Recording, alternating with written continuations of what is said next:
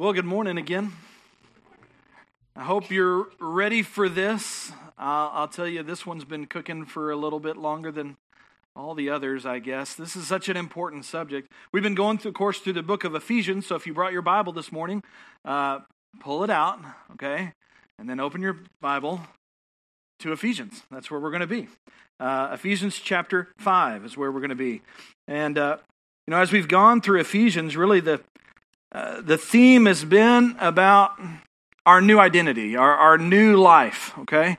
Uh, the first three chapters really uh, drilling, especially the first two, really drilling into us the difference that God has made in the world and in our personal lives, the difference that God has made uh, uh, in saving us from our sin. And now, these last three chapters, I, we talked about how they are really focused on because of what God has done, this now is how we should live. We've talked about having a healthy body, what it looks like to be in a healthy body as a church. We talked about having new clothes, uh, putting on those clothes. We, we talked about having a, a new walk uh, just a couple of weeks ago. And this time, this morning, we're going to talk about a better marriage. Marriage. Uh, one of the wonderful things about preaching through books of the Bible is that if, if, if a guy that like, like a topical preacher is preaching, he usually preaches about the same five topics. But if you're preaching through the Word of God, you get to hopefully experience the whole counsel of God, and you'll touch on a whole lot of subjects that you would never have done so unless it was just some kind of an occasional message. This marriage we're talking about is not talking about some marriage between Christ and the church, although that's part of it. We're talking about marriages here. It's very uh, uh, uh, practical to our time today. Charles Spurgeon once said When a home is ruled according to God's word, angels might be asked to stay the night with us, and they would not find themselves out of their element. So, according to Charles Spurgeon, angels should feel at home in the home of a Christian. As Christians, all of our relationships should now be different than they were before. They should look different from those that we find in the world. Our, our relationships with our spouses, our relationships with our children, the relationship we have with our work and our coworkers, even the relationship we have with our world should be different. And that's what the rest really of this book is about how our relationships should be different. So I want to ask the question, because I think Paul is going to answer it for us what does biblical marriage look like? What does that look like? Well, if we go to Ephesians chapter 5, and we go to verse 18, which is where we're going to begin our text, we're going to read just a couple of verses. I'm going to pray and we'll give it, uh, dive into it.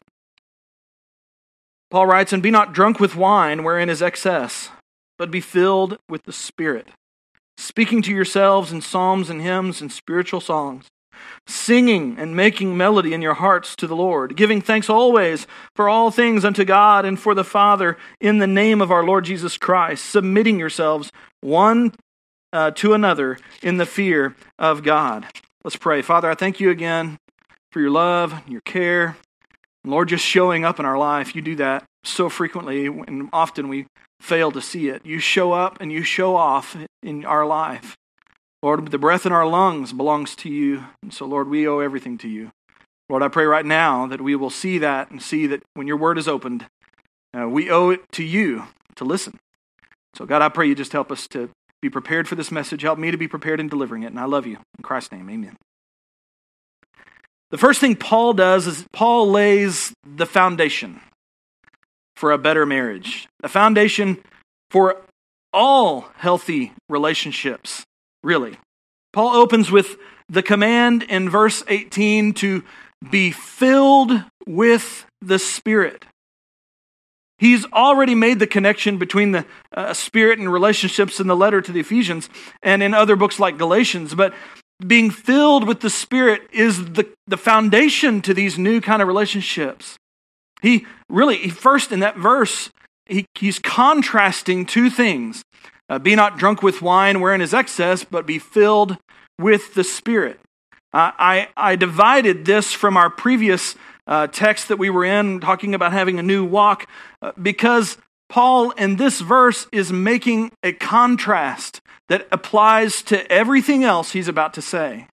It's a contrast uh, between uh, what that the wise person is not going to be intoxicated with alcohol, but or anything else, but is instead filled with the Spirit. And the verb that Paul uses, filled, really has nothing to do with quantity or as though we're empty vessels that need to be need the right amount of spirit to continue forward in the bible what it means is to be filled it means to be controlled by so there's this contrast to be controlled by the Spirit. In Luke 4:28, he, he says a similar thing. And all, they in the synagogue, when they heard these things, uh, Jesus is in Nazareth, by the way, and he's preaching in the synagogue. He's teaching in the synagogue, and he's saying some things that really not everybody wanted to hear, and we're expecting to hear from this guy that uh, you know was just a home hometown boy. It says they heard these things; they were filled with wrath. So they weren't just, you know, angry, they were angry and it was controlling their actions. In fact, they wanted to kill him. In Acts 13 45, we see another similar uses of this verb. When the Jews saw the multitudes, they were filled with envy, green with envy, and they spake against those things which were spoken by Paul, contradicting and blaspheming. Meaning, this, this means that all the Jews were controlled by envy and it controlled the choices that they made. They were opposed to the ministry of Paul and Barnabas here in Acts chapter 13. And we have the same sort of experiences here in our daily life. We can be filled with envy, we can be filled with wrath, we can be filled with lust and, and that will control our actions. Uh, we can be filled with ambition, and that will drive our choices. Uh, and that will uh, make us push away other things that we deem uh, less important so we can achieve our ambitions.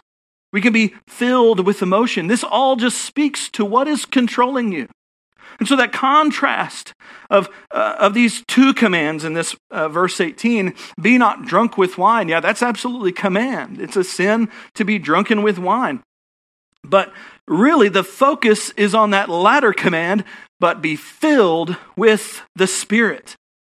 Uh, we're to be filled with the Spirit. It means to be constantly controlled by the Spirit in our mind, in our emotions, in our will. We should be yielded to, submitted to, and completely surrendered to the Spirit. Another good verse to consider adjacent to this verse in Ephesians 5:18 is Colossians 3:16. Or Paul wrote to the church of Colossae, "Let the word of wisdom dwell in you richly in all wisdom, teaching and admonishing one another in psalms and hymns and spiritual songs, singing with grace in your hearts to the Lord." Let the word of Christ dwell in you. You know, the, the Spirit should fill us and control us and help direct our choices and our actions in our life. Now, I will say this is not the same as being baptized in the Spirit. And if you have a lot of questions about that, come to me and let's talk about it. I don't have time to describe it all this morning, but being baptized of the Spirit really happens one time. And it has a different meaning. Warren Wiersbe, I like the way he explains it. He says, The baptism of the Spirit means that I belong to Christ's body. But the filling of the Spirit means that my body belongs to Christ. We're to be filled with the Spirit. We should be yielded, submitted, surrendered to the Spirit. The Spirit is available so that we can experience His illumination of, a, of His well, will, His word, our weaknesses, and the reality around us. Is the Spirit is available so that we can experience His convicting of our sin and give us a burden for the lost world. The Spirit is available so we can experience His power in our life to grow and to, to serve Him in a way that pleases Him. And so when this happens, Paul describes that there's some results in the next couple of verses. Five things uh, that are both a cause, I think, and a result, but mostly a result speaking, singing, making, giving thanks, and submitting. It's all in those next three verses. So when the Spirit fill, fills our life, these things are present as fruit of the Spirit, as being filled by the Spirit. Uh, the, the first, we'll just kind of break them down into three little areas real quick. Uh, there's speaking, singing, and making melody. I'm going to put those together in verse 19, uh, where he says, uh, uh, speaking to yourselves in psalms and hymns and spiritual songs, singing and making melody in your hearts to the Lord. Uh, you know, we're a singing people. We're to be a singing people. You know, and, and because God is too great to merely be talked about. and we're not to just think about His grace and talk about it. We're to feel it and to rejoice in it. He says in that verse, making melody in your heart uh, to the Lord. We should also appreciate that Paul doesn't uh, limit the form of song that we sing. You hear me? Uh, it's, it's not, he didn't say uh, uh, uh, speaking to yourselves in hymns and, and hymns only. No. You know why that is? Because God is varied in his appreciation for all forms of worship. If the intent of the heart is worship, then we ought to support it. God supports it. Uh, there's variety. There should be variety to our worship. He meets with us in a variety of ways. We should be able to worship in a, Him in a variety of ways. We should be able to li- drive down the road and, and listen to, oh goodness, Melissa, what's the radio station you listen to? KSBJ, yeah, listen to KSBJ. They might have drums and guitars, but it's okay. All right, it would be okay if we had them here. Pray about that. Maybe you have a hidden uh, musical talent you should share with the Lord grow our music ministry here. I, I, I, spoke a few weeks ago when I was leading singing for Brother Eric as he was in New Jersey that, you know, listen, these walls ought to shake with our worship. The people in the street are at this bus stop ought to be wondering what in the world is going on in that place. Or the ones that are there regularly ought to go, man, they're having church again. I can hear it again. It should be something that happens every Sunday. We, uh, we should be varied and we should be heartfelt in our rejoicing and our singing and our, our, our making melody about the Lord. Also giving thanks in verse 20. The next result is filling is, is, is being uh, constantly filled with gratitude towards God. Colossians 3:16 I read for you just a moment ago. Uh, it doesn't stop there, of course. There's a wonderful verse that follows it. And I'm going to read them together in context. It says, "Let the word Colossians 3:16 let the word of Christ dwell in you richly in all wisdom, teaching and admonishing one another in psalms and hymns and spiritual songs, and again, variety, singing with grace in your hearts to the Lord. And whatsoever you do, in word or deed, do all in the name of the Lord Jesus, giving thanks to God and the Father by him. Uh, let, me, let me ask you a question. What kind of speech are you known for? Are you known for being a person who's constantly just, uh, just uh, uh, uh, in a state of ongoing thankfulness and gratefulness? listen, if you're anything like the rest of us, because if you are, you're like that. That's kind of weird, okay, in our society today. If you're anything like the rest of us, you're probably not like that. You're probably uh, more known for being able to complain and uh, to murmur, maybe pout when things don't go your way. Let me tell you, that's, that's not someone who's filled with the Spirit. Someone who's filled with the Spirit is going to be in a state of ongoing thankfulness to God. And by the way, you have a reason to be in a state of ongoing thankfulness to God, even when things don't go your way, even when your circumstances stink. We should be in a state of thankfulness. Spirit controlled people are thankful people, not complaining people. And then we see in that last verse, verse 21, submitting. This result is particularly important because the idea of submission occurs repeatedly in the rest of this passage and even into chapter 6. Uh, we'll talk, uh, uh, it will be in chapter 6 next week. But a person who is filled with the Spirit is a person who is humble and meek and gentle.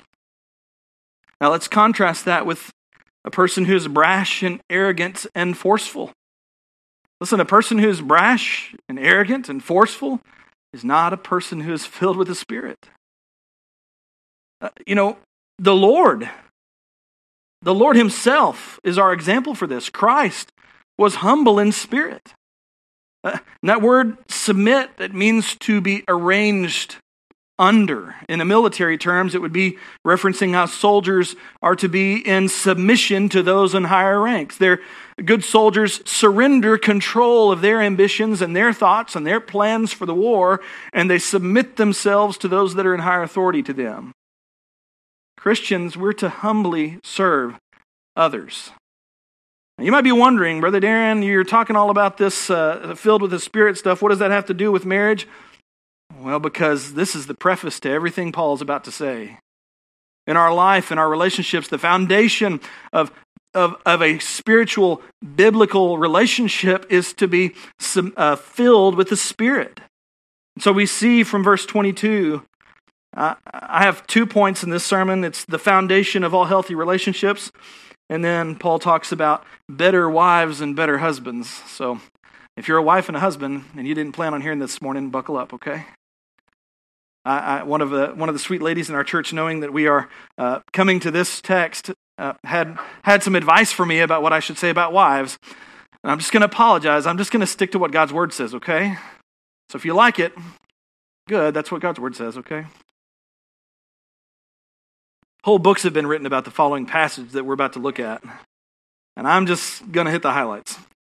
Uh, but I, I will say you that marriage is an incredibly important subject, uh, especially in our present culture. Uh, right now, the enemy is doing everything he can to confuse people and tear down the foundations of God's plan for marriage. So, when we see this in the news, I want you to understand this is not a culture war, it is a spiritual war. Now, we're not to, to, to jump into that war with a spirit of judgment and, and, and hostility and a spirit of anger or anything like that. No, we're to be like Jesus and to show what a biblical marriage looks like and what biblical relationships are supposed to look like uh, uh, as an example, and then be gentle and kind in how we, uh, how we talk about the culture stuff that's going on around our world. But I want to ask this question. I asked it already. What is biblical marriage? I think John Stott, uh, not one of my favorite commentators, but he had a really great quote on this. Uh, I think he sums it up well. He says, Marriage is an exclusive heterosexual covenant between one man and one woman, ordained and sealed by God, preceding by the leaving of parents, uh, consummated in sexual union, issuing in a permanent mutually supportive partnership, and normally crowned with the gift of children. I think that's a pretty good summarization of biblical marriage. Paul doesn't give us in this passage a, a exhaustive uh, uh, uh, teaching on marriage, but he, he touches on key responsibilities of husbands and wives. So, as I said, buckle up, listen up. First, Paul begins in verse 22 with better wives. I would say spirit filled wives. In verse 22, he writes, Wives, submit yourselves unto your own husbands, as unto the Lord. For the husband is the head of the wife, even as Christ is the head of the church, and he is the Savior of the body. Therefore, as the church is subject unto Christ, let uh, so let the wives be to their own husbands in everything. And then let's jump down to verse 33. At the very end of that, it says, And the wife see that she reverence her husband. I feel like I should pray right now before I jump into any more of this. Because my wife is in here listening to me.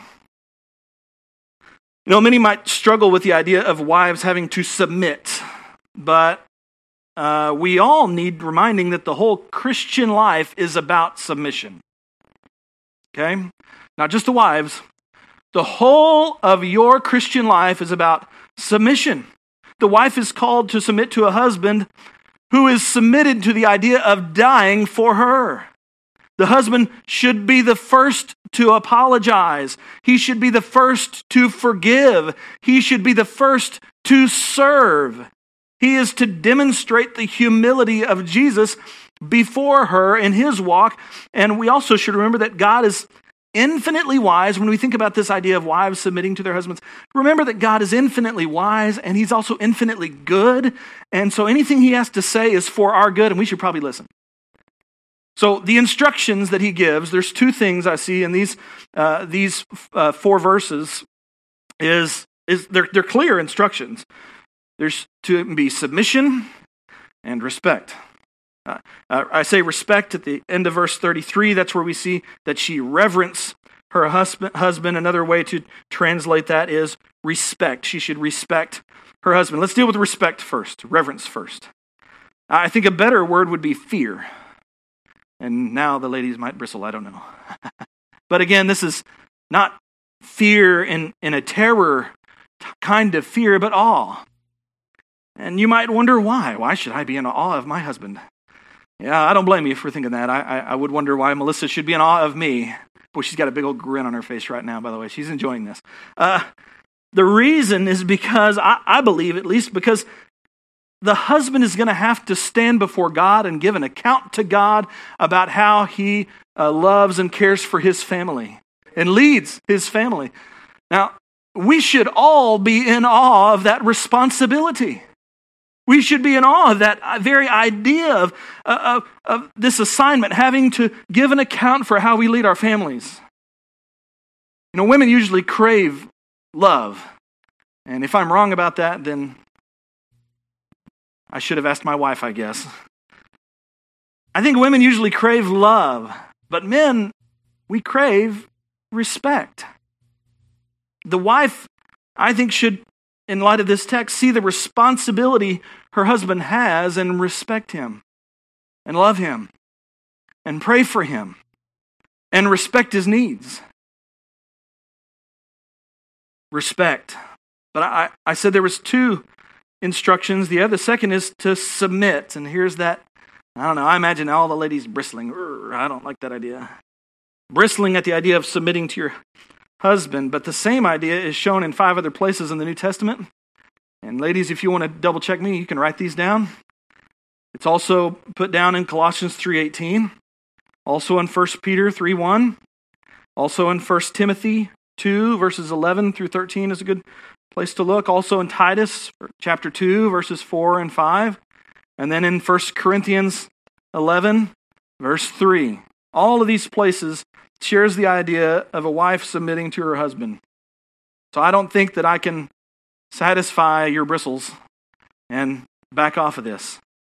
But I, I want to say that Paul doesn't say that wives should submit to all men, just their husband. And the husband is the head of his wife, not of all women. I, I also think I think this is a voluntary submission that Paul is trying to describe in a happy Christian relationship.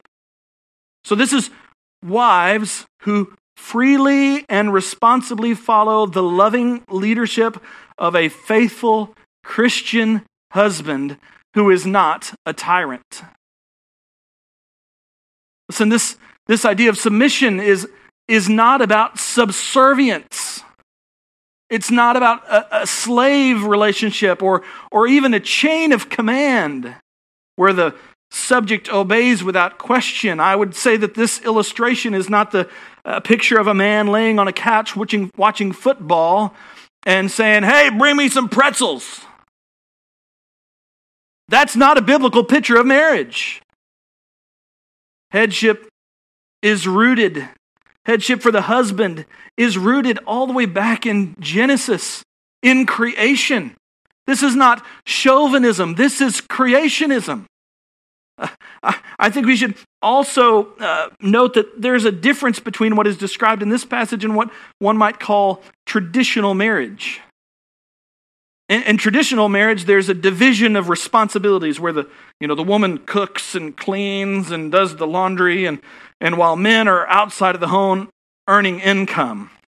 In Scripture now, it does talk about the man uh, working outside the home as a primary responsibility and as the home being the center of the woman's life, but these are not exclusive in Scripture. I can't find it there.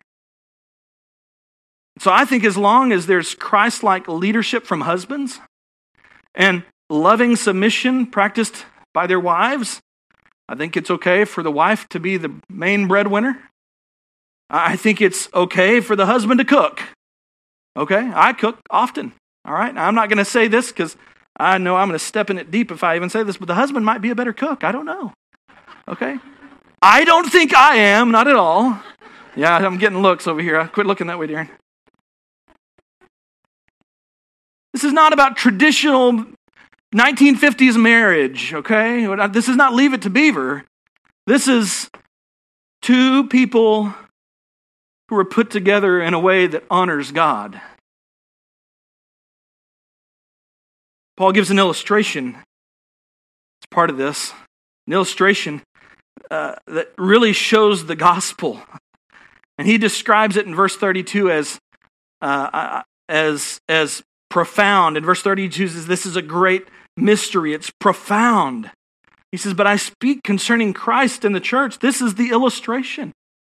This, this picture of marriage. Marriage is awesome.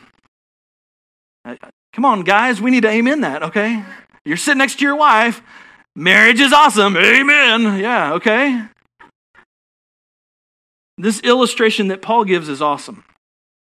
It gives us the ultimate picture of marriage. Verse 24, it says, Wives give a picture of the church to the world. That says, uh, uh, uh, uh there, Therefore, as the church is subject unto Christ, so let the wives be to their own husbands. This is a picture to the world of this relationship between Christ and the church. Uh, and in verse 23, it says, husbands, uh, husbands are giving a picture of Christ to the world, that he's willing to die for this, uh, for this love that he has. Christ is the head. But look at the kind of, uh, uh of head that he was. In verse 25, it says, He loved the church. In verse 25, it also says, He gave Himself up for her. Verse 26, it says, He sanctified her. In verse 26, it also says, He cleanses her. In verse 27, He presents her. And in verse 29, He finishes with saying, He nourishes and cherishes her. Listen, this is the ultimate uh, uh, picture of marriage. We're going to get to husbands in a little bit, and y'all are going to have to buckle up because we got, you know, Paul has a lot more to say to husbands and about husbands than he does about wives. This not only gives us a, the ultimate uh, picture of marriage, but also the ultimate purpose of marriage. And the purpose of the church is, is the glory of Christ. And listen, members, if, if we're here this morning and God is not receiving glory, then we're doing it wrong. If we're moving forward as a church, supporting missions and doing things, but it's for our glory and not for His, then we're doing it wrong. Listen, the ultimate purpose of the church is the glory of Christ. That's what it says in verse 22 as unto the Lord, making melody into our hearts, as unto the Lord. And then, as Christ loved the church in verse 25, as the Lord, the church, as the Lord cherisheth and desireth uh, and nourisheth the church in verse 29. Everything in this passage and everything in our life and everything in your marriage points to Christ. All of it. This should give us some perspective when we face problems like in, in our marriage, I'm talking about problems in our marriage, like communication problems or, or financial problems or, or personal conflicts. Uh, I don't think any of us guys were ever prepared to share a bedroom and bathroom with a woman. Okay? And praise God for that woman having the patience to put up with us. Listen, we have personality conflicts, or, or even when we face uh, uh, issues regarding the past. Ultimately, we're to be surrendered to the lordship of Christ and the need to give him glory in our life in marriage. The purpose of marriage is to give glory to God. If the starting point of your marriage is you, yourself, and you, or me, myself, and I, well, then you're starting in the wrong place, and so am I. Marriage exists for Christ's glory. Marriage should be an offering of worship to Christ as you love one another. Think about that now. Think about that. Think about how, how, how your relationship with your loved one, with your spouse, it's supposed to glorify God. And you might ask your, your, yourself the question Is my relationship, am I behaving in such a way that glorifies God? You need to examine that. Consider what Paul has written here. I think it gives us amazing hope for marriage. Uh, Christ died for the church. He dis- displaying our sinfulness and, and his saving grace. And marriage is intended to point us to the Redeemer who paid for our sins. The marriage of Christ and the church, it's a pretty solid marriage. There's no breakup happening anytime soon. When we talk about spirit filled, better wives, let's talk about better husbands. Oh, all right, husbands, y'all ready? Oh, you're not ready. I hear it. Look at verse 25. It says, Husbands, love your wives even as Christ also loved the church and gave himself for it. You know, if the golden rule is to do unto others as you would have them do unto you, then God's golden rule for husbands in marriage takes it further in saying, Do unto your wife as Christ has done for you. I mean, we're talking about Christ like love. What kind of Christ like, what kind of love did Christ display? How about Golgotha kind of love?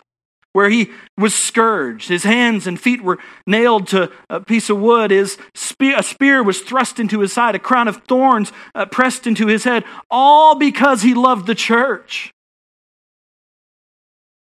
Christ's love was a sacrificial love. It's a, it's a foot washing kind of love.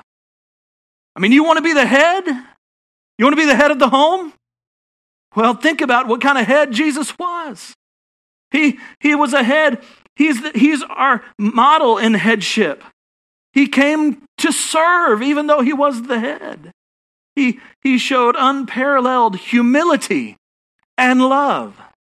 My goodness, the neighbors ought to look at your relationship between your, you and your wife, men, and see unparalleled humility and love towards your wife. That doesn't mean uh, uh, uh, like you you turn into a wimp, okay, and that you just cow to everything she says. No. What it means is you love her in humility and meekness and gentleness, and that you love her sacrificially. Men, biblical marriage is a call for you to die dying to yourself, it might involve sacrifices. It might mean you, you change the schedule of your life to love your wife. You might change your ambitions. You might, you know, give up some time towards your hobbies. Uh, some of you guys might go, but I like to golf. I don't know why. It's awful. It's hot out there. My goodness. I think I would enjoy golfing if we lived in Minnesota, but not here in Texas. Or football. Brother Darren, stop talking about football. It's coming up. Listen, biblical marriage is a call for men to die. Men, biblical marriage is a call uh, to give yourself away for the good of your bride. To Christ, the bride was his prize, and he gave everything for it. And I'm not getting a lot of amens. Boys, y'all better wise up here, okay? You might be shocked by these words, but we read over this text and we go, oh, yeah, I've heard that many, many times before. We don't think about what this really means. Man, this is serious. Biblical marriage means you give yourself away. Christ gave himself for the church. Men, biblical marriage means crucifying your flesh and, and resolving to be faithful to your bride, not uh, yielding to the temptations of lust or anger or pride. Men, I'm going to share one more statement about this. Men, biblical marriage is a call to serve. Christ like love takes the initiative. Man, if you're not taking the initiative to serve and love your wife, and you're just kind of a passive guy, you're, you're missing it. It's not Christ like love. You're to actively love and pursue your wife. And Christ like love isn't just service and about serving, but it's also with a Christ like attitude about that service. You know, did you ever see in, in Scripture where it describes Jesus uh, uh, washing the feet of the disciples, those filthy, dirty feet? Did, do you hear him down there on the ground grumbling, murmuring? No. He wanted to do it out of love for those men that he loved that were part of his church. It's our call to serve. We're to have sacrificial love. We're to have sanctifying love. Look in verse 26 27. That he might sanctify and cleanse it with the washing of water by the word. That he might present it to himself a glorious church, not having spot or wrinkle or any such thing, but that it should be holy and without blemish. You know, there's a lot to talk about here, but let me cut to the core of it. Uh, washing of water by the word, I think that means that husbands should keep the word of the gospel present in his marriage. Gospel means is the means by which we experience spiritual cleansing. It talks about the word. Christ cleanse us through the word of the gospel. And practically, I think this means that men, we should be in God's word personally, in our own personal life. I'm not talking about drag your wife over there and you study with her and make her study. No, I'm talking you need to be in God's word and then you need to live it out before her. You need to be in the Word yourself. You need to talk with her about the Word. You need to know about your wife's relationship to God, and you need to care for her soul. Sanctifying love. And let's look at these last few verses, verse 28. We see satisfying love. So ought men to love their wives as their own bodies.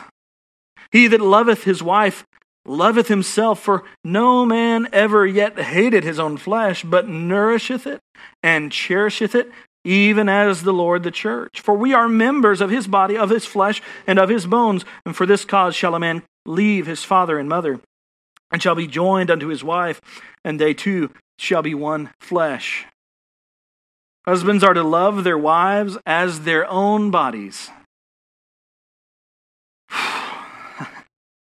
Husbands, you should provide and nourish and care for your bride, just as you care about yourself. And he underscores that Genesis 2:24 under this command reminding that the husband the husband that the two have become one flesh. Listen, when you're loving her and you're putting her needs uh, as, as high as your own, uh, maybe even before your own, well, listen, you are you're satisfying not just her flesh, but yours also. This might, some people, this might sound like something that can be self serving for husbands, but I don't think the biblical interpretation would, uh, would show this as the case. The biblical inter- interpretation shows that the two have become one flesh. So just as you long to satisfy, husbands, as you long to satisfy your own needs, husbands, you need to satisfy your wife's needs. If your wife is unsatisfied, it's your responsibility to fix it. Okay? I said fix it, okay? Because husbands, we like to fix things, don't we? Fixing it might mean shut up and just listen to what she has to say, okay? All right, back off a little bit. Don't be up in her grill all the time about having to fix her stuff. She doesn't always appreciate that, or at least my wife doesn't. Okay. Um, shut up, Darren. Okay. Satisfy your wife's needs. Uh, just men, as, as you long for intimacy, as you long for joy and security, health and peace and, and companionship and community, uh, you need to provide these things for your wife also. Okay, I listed a bunch of things there. I'm going to list them again just so you can pay attention intimacy, joy, security, health, peace, companionship, community. Your wife should have be able to find all of these things in your in her marriage to you. You need to provide these for her. It means that you might sacrifice your own ambitions and dreams. Men, you might bristle at that. I don't care. Do it. This is what God's example is. God commands us to nourish her and cherish her.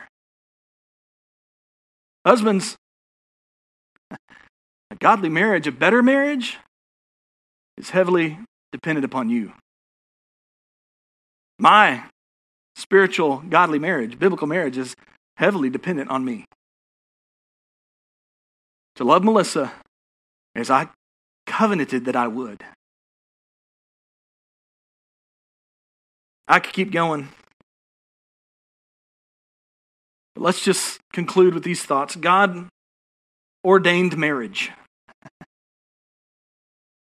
Christ then set the pattern for marriage, and the Spirit, fulfilled with it, will empower our marriage to be a beautiful, wonderful thing. This morning, we were getting ready for church. Melissa, uh, always a little bit ahead of me, because that's just who she is. And I was thinking of the song, Steven Curtis Chapman song, Heaven in the Real World. Hey, that, that's what your marriage should be. That's what my marriage is many times. If it's not, it's my fault. It's because of sin on my own part, usually. It should be heaven in the real world. The good news of the gospel is that Christ died for those who couldn't keep the law perfectly. Guys, ladies, we're not going to be able to be perfect in our marriage. But the good news is that the Spirit daily renews us and will empower us if we submit ourselves to it, to Him. We should look for His grace and mercy, and we'll find it in Christ and in the Holy Spirit. I think this whole passage should cause us to rest and rejoice in our heavenly groom. And I started with a Spurgeon quote. I'm going to end with a Spurgeon quote. Wonderful quote. He said, This love of Christ is the most amazing thing under heaven. If you're here this morning, you're not married, or you're not married yet, or you were married, this is for you too. This is not just a marriage quote. This love of Christ is the most amazing thing under heaven. If not in heaven itself, how often have I said to you that if I had heard that Christ pitied us, I could understand it? If I had heard that Christ had mercy upon us, I could comprehend it. But when it, when it is written that he actually loves us, that is quite another and a much more extraordinary thing. Love between mortal and mortal is quite natural and comprehensible, but love between the infinite God and us poor, sinful, finite creatures, though conceivable in one sense, is utterly inconceivable in another. And then he finishes with a, a couple of questions Who can grasp such an idea? Who could fully understand it? Especially when it comes in this form He loved me and gave himself for me. And this Spurgeon writes, is the miracle of miracles. And if you're here this morning and you've never experienced that miracle personally in your life, let me tell you, Christ loves you. This infinite God of infinite holiness and righteousness, rightness and goodness and, and, and judgment, righteous judgment and justice this infinite God, who is the creator of all things, loved you so much that he gave himself and died on a cross for you. And his blood was shed so that you might have the free gift of salvation, so that you might have that, that opportunity to understand your need for a Savior. Maybe you're here this morning, you heard me talk about the, the, the awesomeness of marriage and what a real biblical marriage looks like, but, but maybe you've never, you'll, you'll never be able to appreciate that until you're, you're fully experiencing that relationship with Christ. Let me tell you, today is the day you can trust Christ. But if you're here this morning and you're part of this church and you've, uh, you're, you're saved and already part of a marriage or looking towards marriage or looking back on your past marriage, let me tell you, God wants to bless you through marriage but it's about Him.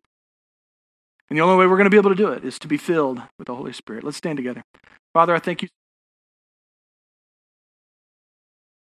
Lord, there's so much to talk about in this passage, and I, I feel like I just barely scratched the surface, but Lord, I know that um, I, I need to hear this. Uh, my marriage needs this. I, our marriage marriages need this, Lord.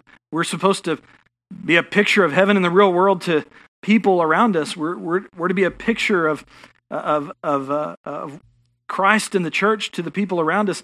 Or the only way we can do that is through you. We need you. Lord, so, hap- so easy for us to fall into our own habits and, and focus on our own feelings and our own preferences and allow those to govern our choices and how we treat people in our relationships. But God, I pray you would help us to just check those ideas at the door and say, Lord, I understand I'm supposed to do it your way. Lord, help us to do marriage your way. Lord, I know there might be one here this morning who's never trusted you as their Savior. Maybe they've been seeking salvation through other means, trying to be good, trying to get into the right church, getting baptized, all those sort of things that are good things, but your word says that none of them will satisfy the wrath of God. None of them is an opportunity or a way of salvation. The only way is through belief in the only begotten Son.